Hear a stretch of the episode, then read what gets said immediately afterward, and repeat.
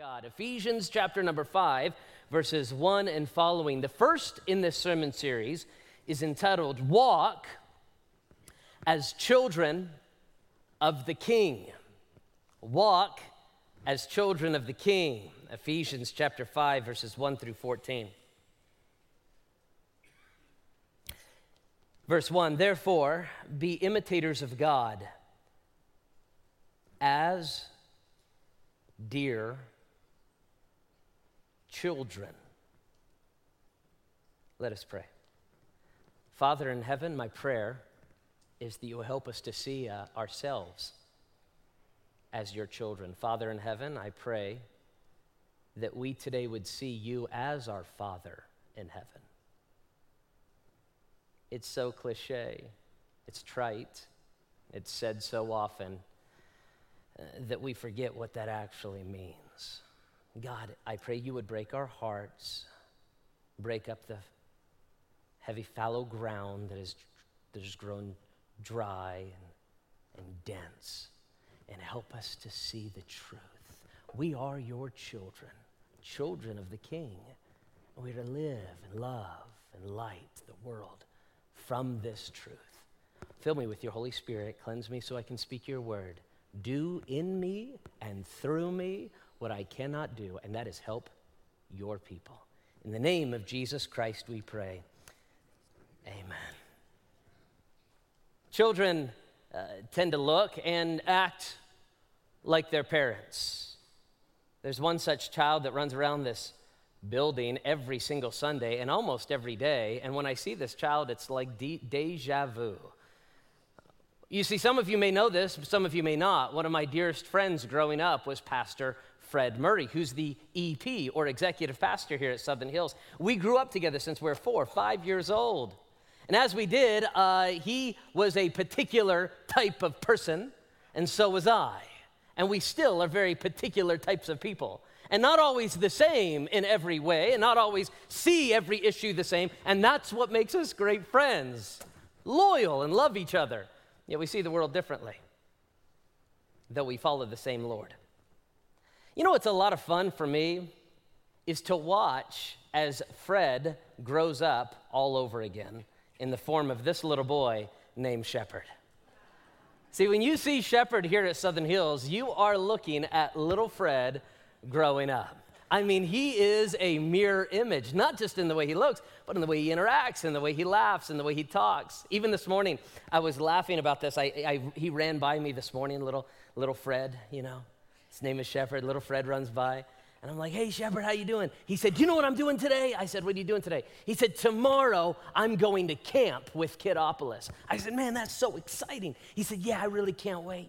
He said, um, he said, Pastor, I'm, I'm really excited. I said, I said, Shepherd, do you have money for camp?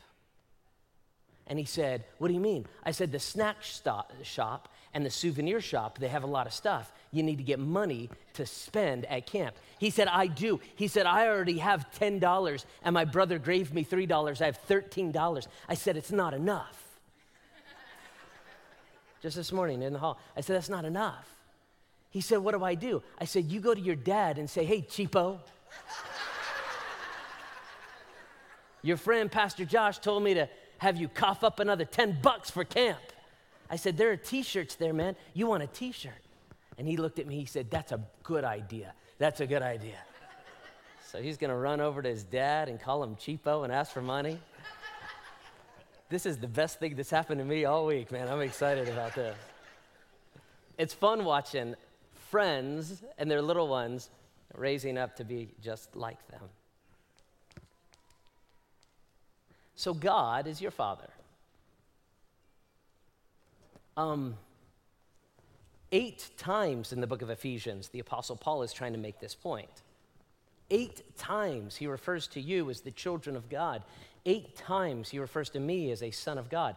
Eight times he's trying to tell the Ephesians that they are no longer simply Roman citizens, that they are now citizens of another kingdom, but not simply citizens of another kingdom, princes and princesses of that king. And if they are indeed part of that family, they probably should look, act, walk like their father. Isn't that what it says right here? What should I do as a child of God? Well, as a child of God, number one, you should walk in love. Look at what it says. Is it not what it says? Look at what it says. Look at the text, Ephesians 5 and verse 1. It says, Therefore, based on everything we've already studied, therefore, be imitators of God as dear children. He's not saying imitate God because you're like little, uh, little uh, humans. He's saying imitate God as children of God. It's related to the seven other passages in the book of Ephesians that are saying you are children of God. And if you are children of God, you and I ought imitate God. Well, how does God walk?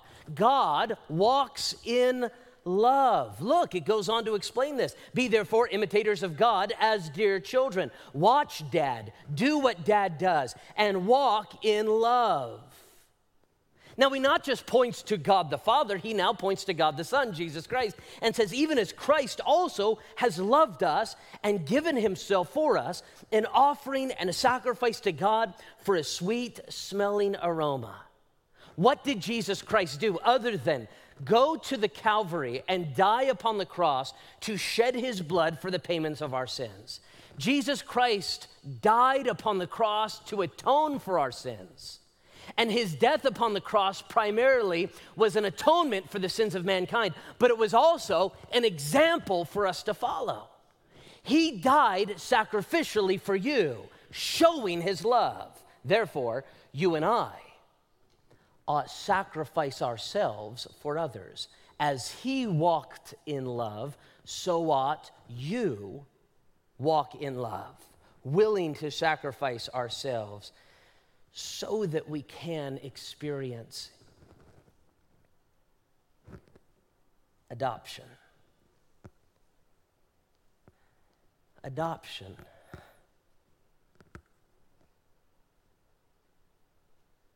I've counseled many people as a pastor over the years.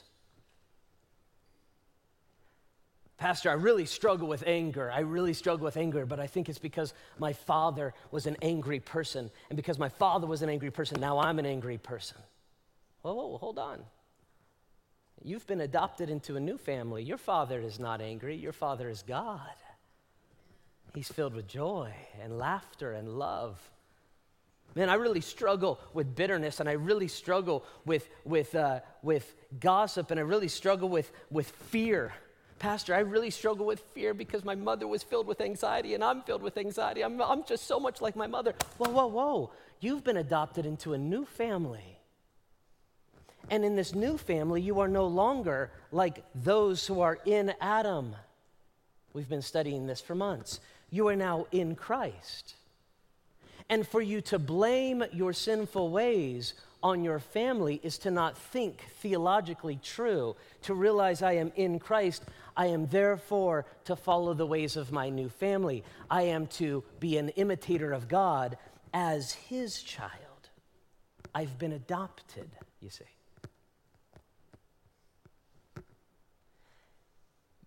To truly grasp the importance of this passage, we have to understand the Roman mindset of children. You see, in Rome, children were not valued, not, not like they are in our society. In fact, the reason they were not valued is because children died at a very early age in Rome, Ephesus being a territory of Rome. 40% of children died before their fifth birthday. 40%. Four out of 10. Normally, a name would not even be given to a child until the child was one week old because of the high rate of infant mortality. Normally, if a family could not afford a child, and this was quite a bit because of the poverty rate in Rome, the family would take the extra child and they would practice something that was culturally very accepted in Rome and throughout the Roman Empire. It was called exposure. And what they would do with that child, they didn't consider them fully human, really. They, they had a good excuse. They could not afford the child. And so they took that child and they would place them on the side of the road, or they would literally take them to the city dump and they would place the child in the dump. They would throw the child away.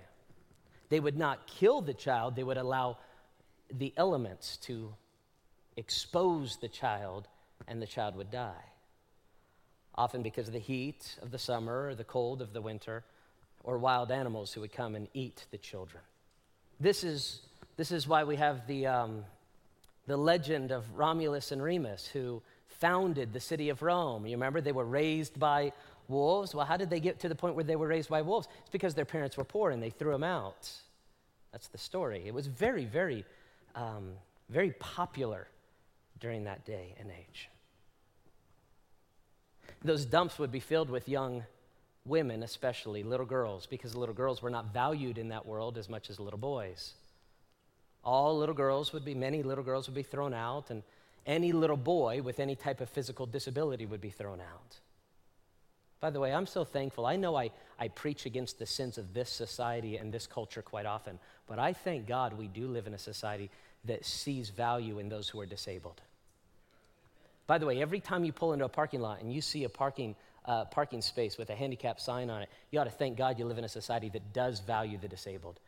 Every time you're a builder, sir, you're a builder, ma'am, and you're putting in, in ramps and all sorts of things that might be frustrating to you, praise God we live in a society that values the disabled. Amen? We need to celebrate the good as well as point out the ills. Men of ill repute would walk by these dumps and they would often gather up the children as business opportunities. They would take the little girls and raise them to be prostitutes, pimp them out, even as child, child prostitutes. They would take these children, the young boys, and sell them into slavery in their own city and around the Roman Empire. But something strange began to happen in the Roman Empire. Decades after a carpenter was crucified on a tree, decades later, the message of Jesus began to spread all over the Roman Empire, and little places called churches began to sprout up. And these Christians began to view themselves not as Roman, not as Corinthian, not as Ephesians, but they viewed themselves as Christians. They were followers of another way. They were followers of another king. They were part of another kingdom. And they also saw value in life. And they lived out that value of life by going through these dumps and literally saving these children and bringing into their homes and adopting these children. Historians will tell you one of the reasons why Christianity spread like wildfire for the first 250 years of Christian history is because of the amount of children that the Christians would take into their home, raise, and teach the ways of Jesus, and Christianity spread all over the world. While the Romans were throwing their children out, Christians were raising the next generation of Roman Christians. The mindset is so obvious, even whenever you see Jesus and his disciples. One day, Jesus was out teaching, and all of these little children came up to them, and even the disciples had a Roman mindset. The disciples were like, Get away from Jesus, get away from Jesus. And Jesus said, Well, come here, stop. Allow the little children to come unto me, don't forbid them. In fact, he said, Unless you come to me like one of these children, you'll never get into the kingdom of heaven. This is the value of Jesus. He walked in love.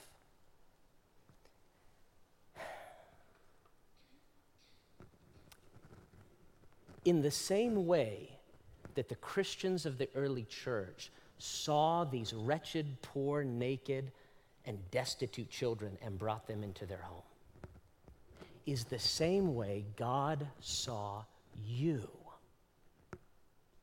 if your perception of coming to God was, well, I did this great search of all the religions of the world, and I realized that God deserved me, and I gave myself to Jesus because I'm one of his key players, you don't understand Christianity. You were a blind, wretched, poor, naked infant with no power, lying in a dump, ready to be eaten by a lion. And Jesus Christ came by and saved your soul. He rescued you. And not only did he rescue you, he did not rescue you to be part of his slave group. He rescued you away from this family and he adopted you into this family. And now he says to you, be followers of God as his dear children. Follow the example of your older brother, Jesus Christ. He loved us and he now adopted us, which means my position in Christ ought affect my disposition with others. Because I am in Christ, I have experienced love. Now I demonstrate love to those around me. So, this is what he tells us. First and foremost, number one, I should walk in love. Can you say that with me together? I should walk in love. Say it again, say it again. I should walk in love. If I'm a child of God, if God is my Father, what should I do? How should I live my life? I should walk in love. Number two, I should walk in purity. Say number two with me. I should walk in purity. Say it again, say it again. I should walk in purity. Look what he says in verses three through five. Uh, Paul goes on with the Romans, these, these Ephesians. He says, But fornication and uncleanness and covetousness, let it not even be named among you, as it is fitting for saints. He said, You're saints. You're not sinners anymore. So don't let these things be named among you fornication, sexual sin of any kind. Why? Because the sexual sin is found in the family of Adam, not in the family of Christ. Uncleanness, idol worship, following many gods rather than following one God. That's the family of Adam, not the family of Christ. Covetousness, greed. See, I don't know why it is, but sometimes we as Christians think, well, a little bit of fornication, a little bit of greed, a little bit of idolatry. I mean, it's not that big of a deal. It is a big deal because this is how they live, not how we live. Let it not even be named among you as is fitting for the saints. That is, this is not how our family works. Do you get the point? Do you get the point? Months ago, I said this I said, salvation works this way. You were a lost orphan, and now you've been adopted into the family. I'm like your older brother who's been here for a while and I'm explaining to you what the family is like. And some of you come in and you think, well, I gotta be a fornicator, I've gotta be involved with sexual sin because that's who I am. And I say, no, no, no, that's not how our family works. Say, well, I gotta worship many gods, I've gotta be a greedy person. No, because that's who they are, that's not who, that's not who we are. And as long as you are here, we forsake those things because we are in this family. Neither filthiness, what else should we not be a part of? Filthiness, nor foolish talking, nor coarse jesting, which are not fitting, but rather giving thanks. He's talking about obscene stories. He's talking about filthy language. He's talking about the ability of an individual men to get around and just speak in a filthy way with each other, and women getting around and saying filthy things to one another. Say, God cares about how we how we talk? Yes, God cares about how we talk. Do you know why? Because using obscene language and speaking of somebody in such a sexual way, listen to me, listen to me. I don't care if I don't care if it's in a in a in a locker room or not. If you're a Christian, don't you understand what this does? It degrades humans and it treats them as mere objects rather than the image bearers of Christ. It's the same reason why Christians don't view pornography. Why? Because it objectifies as just merely meat, that which is the image of God. We as humans that are in Christ, in God's family, we raise to a high level the view of humanity. Why? Because we are followers of Christ in God's image. He says, so we should abstain from these. For this you know that no, why? And now he gives a why. Look, it goes on. For this you know that no fornicator, nor unclean person, nor covetous person who is an idolater has any inheritance in the kingdom of Christ. His point is those who are in Christ have an inheritance with God the Father. God owns everything, and if you are in his family, you inherit everything. Those who are not in Christ, Adam, Adam gave away everything the moment he sinned. Adam has no inheritance and therefore will never inherit the kingdom of God. Yet often we who live here talk and live and act and are greedy and are lustful like those who live here. You're acting like you're living in the wrong family, is what he's saying. Does that make sense, Jordan? You're here, you're adopted. You're an inheritor of all that is God's. Why are we acting like we're here? And so he explains this to us in very, very clear terminology. You say, well, Pastor, but that's the way they are. but that's the way I used to be. Okay, listen, listen. There is a royal distinction between who you were and who you are. Listen, listen. There is a big royal distinction between who you were and who you are.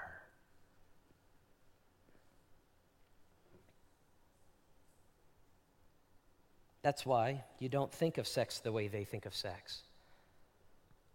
It's the why you don't look at money the way they look at money. Do you understand? That's why when you go through a great tragedy and trial, you don't look at that tragedy and trial the way they look at that tragedy and trial, because you believe in a sovereign God who is working all things together for good to them who love God.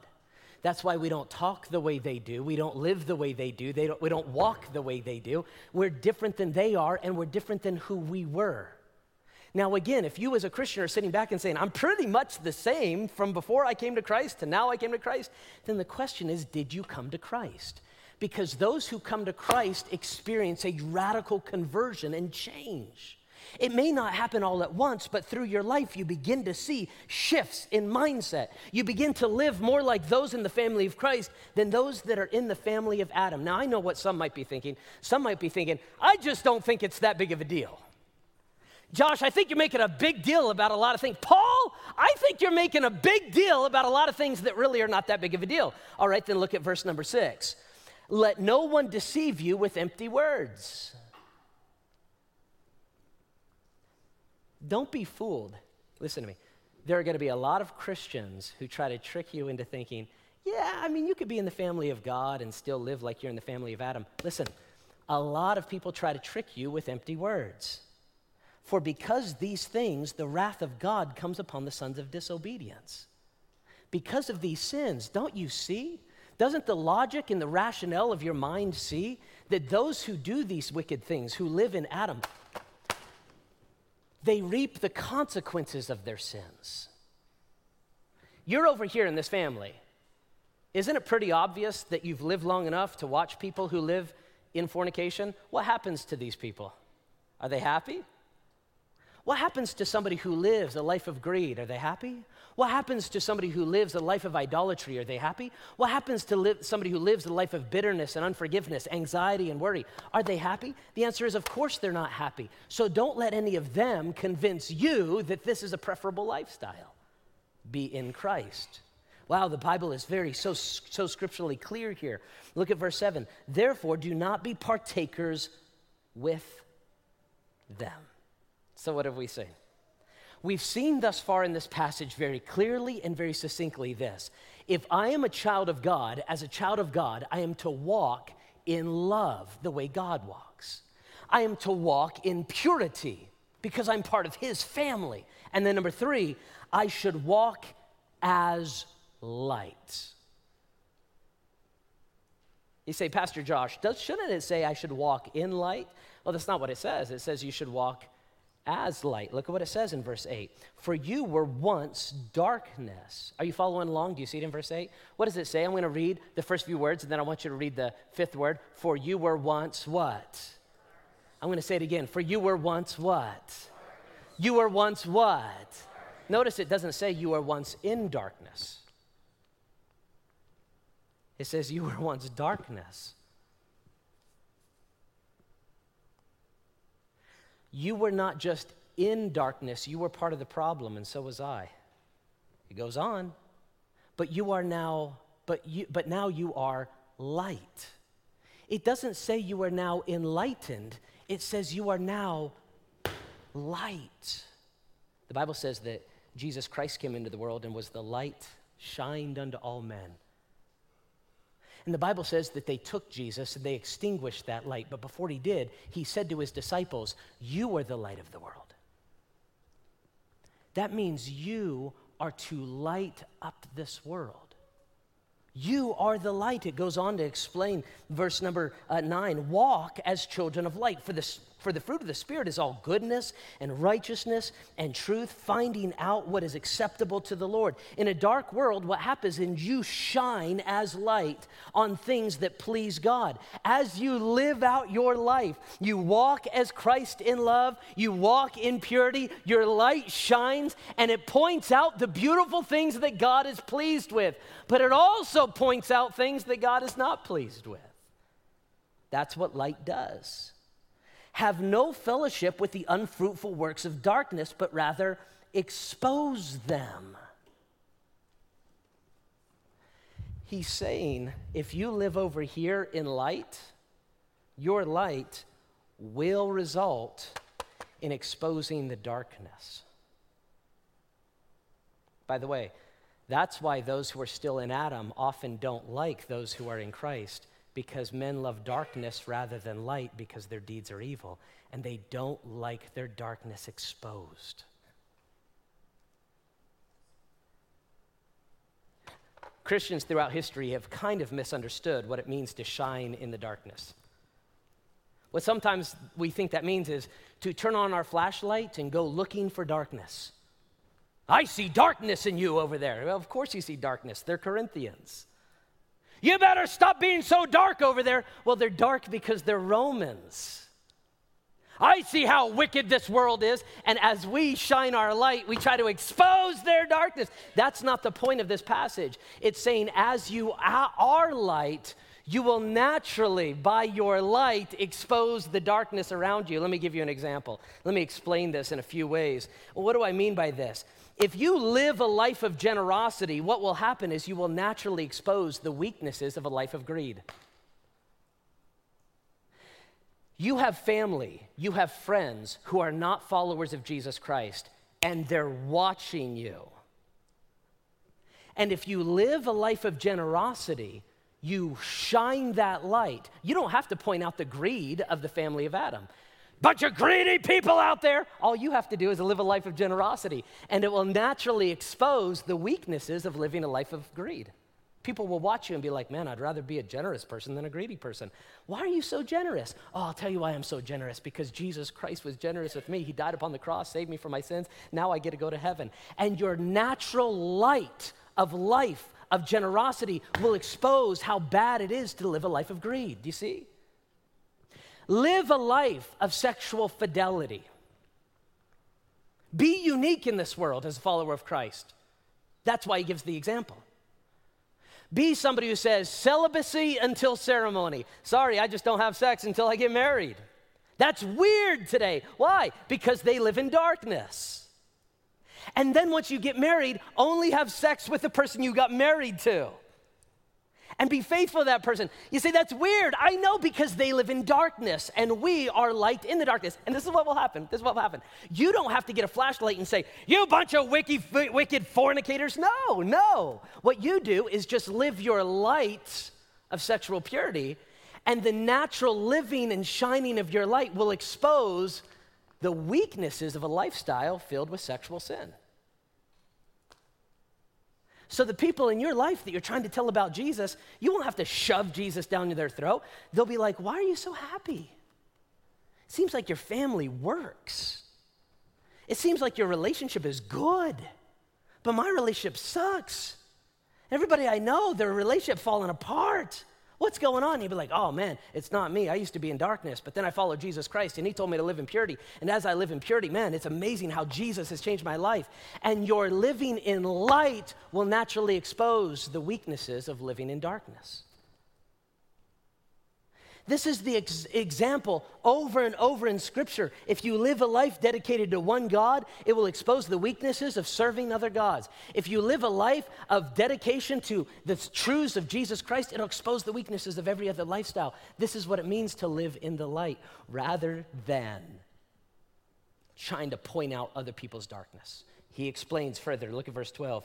For it is shameful, talking of Christians it is shameful to even speak of those things which are done by them in secret.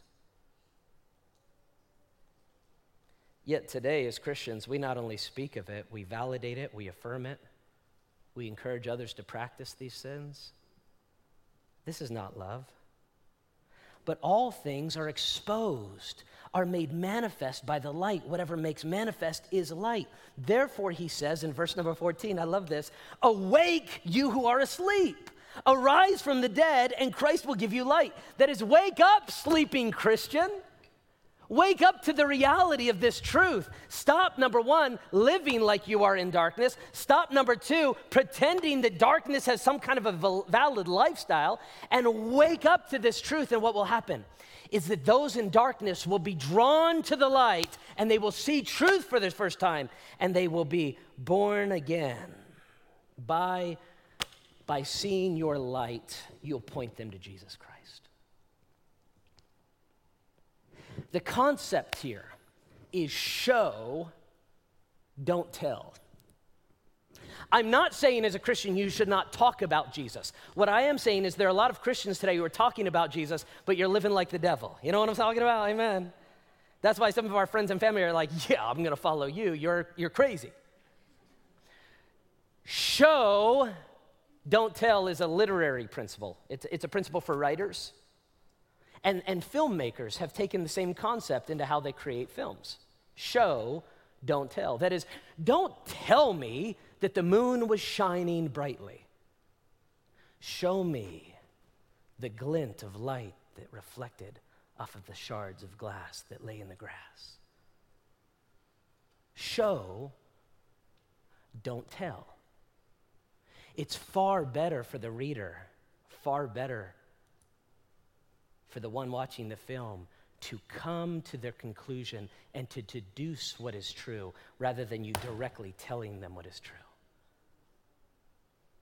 Th- this is why this is why the Lion King was so good. They didn't open up saying, Once upon a time, there was a lion who was the king of the realm, and all of the other animals gave their fidelity as they bowed before the king. They didn't. They didn't tell you. What did they do? Look at the photograph. They showed you. And by the end of that first scene, you completely understood everything and you had deduced what was true based upon what you saw. You came to your own conclusion. They all follow, most of them, they all follow the king. When Star Wars came out in 1977, they didn't begin by telling you there is a merciless villain named Darth Vader and he has no mercy upon his enemies. No, instead of telling you, they showed you. The very first person you find, the first rebel, he picks him up by the neck and cracks his neck right there in front of you. You're like, oh, this guy ain't getting around.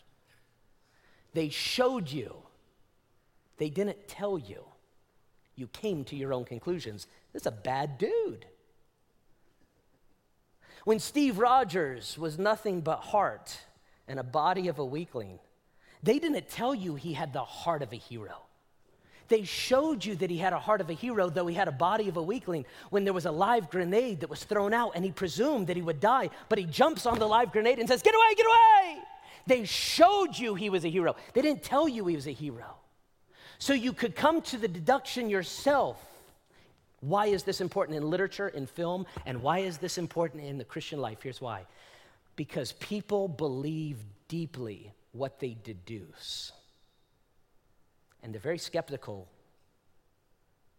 with what you tell them.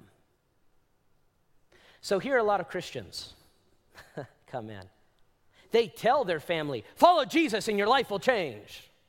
They tell their, they tell their friends, I'm telling you, Jesus is amazing. He changed me and then they watch you, and your light doesn't shine because you don't walk in light. Your light doesn't shine because you don't walk in purity. Your light doesn't shine because we don't walk in love. And what we say means nothing because it is all muted by how we live, how we walk, and so he tells us, walk. Because of all Christ has done for you, walk. Walk in light, walk in love, walk in purity. Now, I know what you're thinking because I'm thinking the same thing as a Christian. You're like, that's a lot of responsibility, and I'm not sure I can handle it. Because how many of you have tried to walk in love, light, and purity, and you're like, I try, I want to, but I'm really bad at it? How many of you are like, Josh, you're really bad at it? Okay, three of us, good. The rest of you are asleep. Wake up, oh Christian, okay. You say, How do I do it? And that is what is so perfectly beautiful about the book of Ephesians. The next few verses tell you how. And that's next week's sermon. Walk in the Spirit. It's a sermon I'm entitling, I'm walking here. That's next Sunday at 8:30. I can't wait to see you there. Let's pray. Father, thank you for your word. It's so clear to us from Scripture why we are to walk in love, purity, and light. But Lord, now we want to know how. And as we contemplate throughout these next seven days the importance of us walking in love, light, and purity, my prayer is that you would help every Christian, every one of us, deeply and truly prepare our hearts to obey and follow your word as we are filled with your Holy Spirit. In Jesus' name we pray.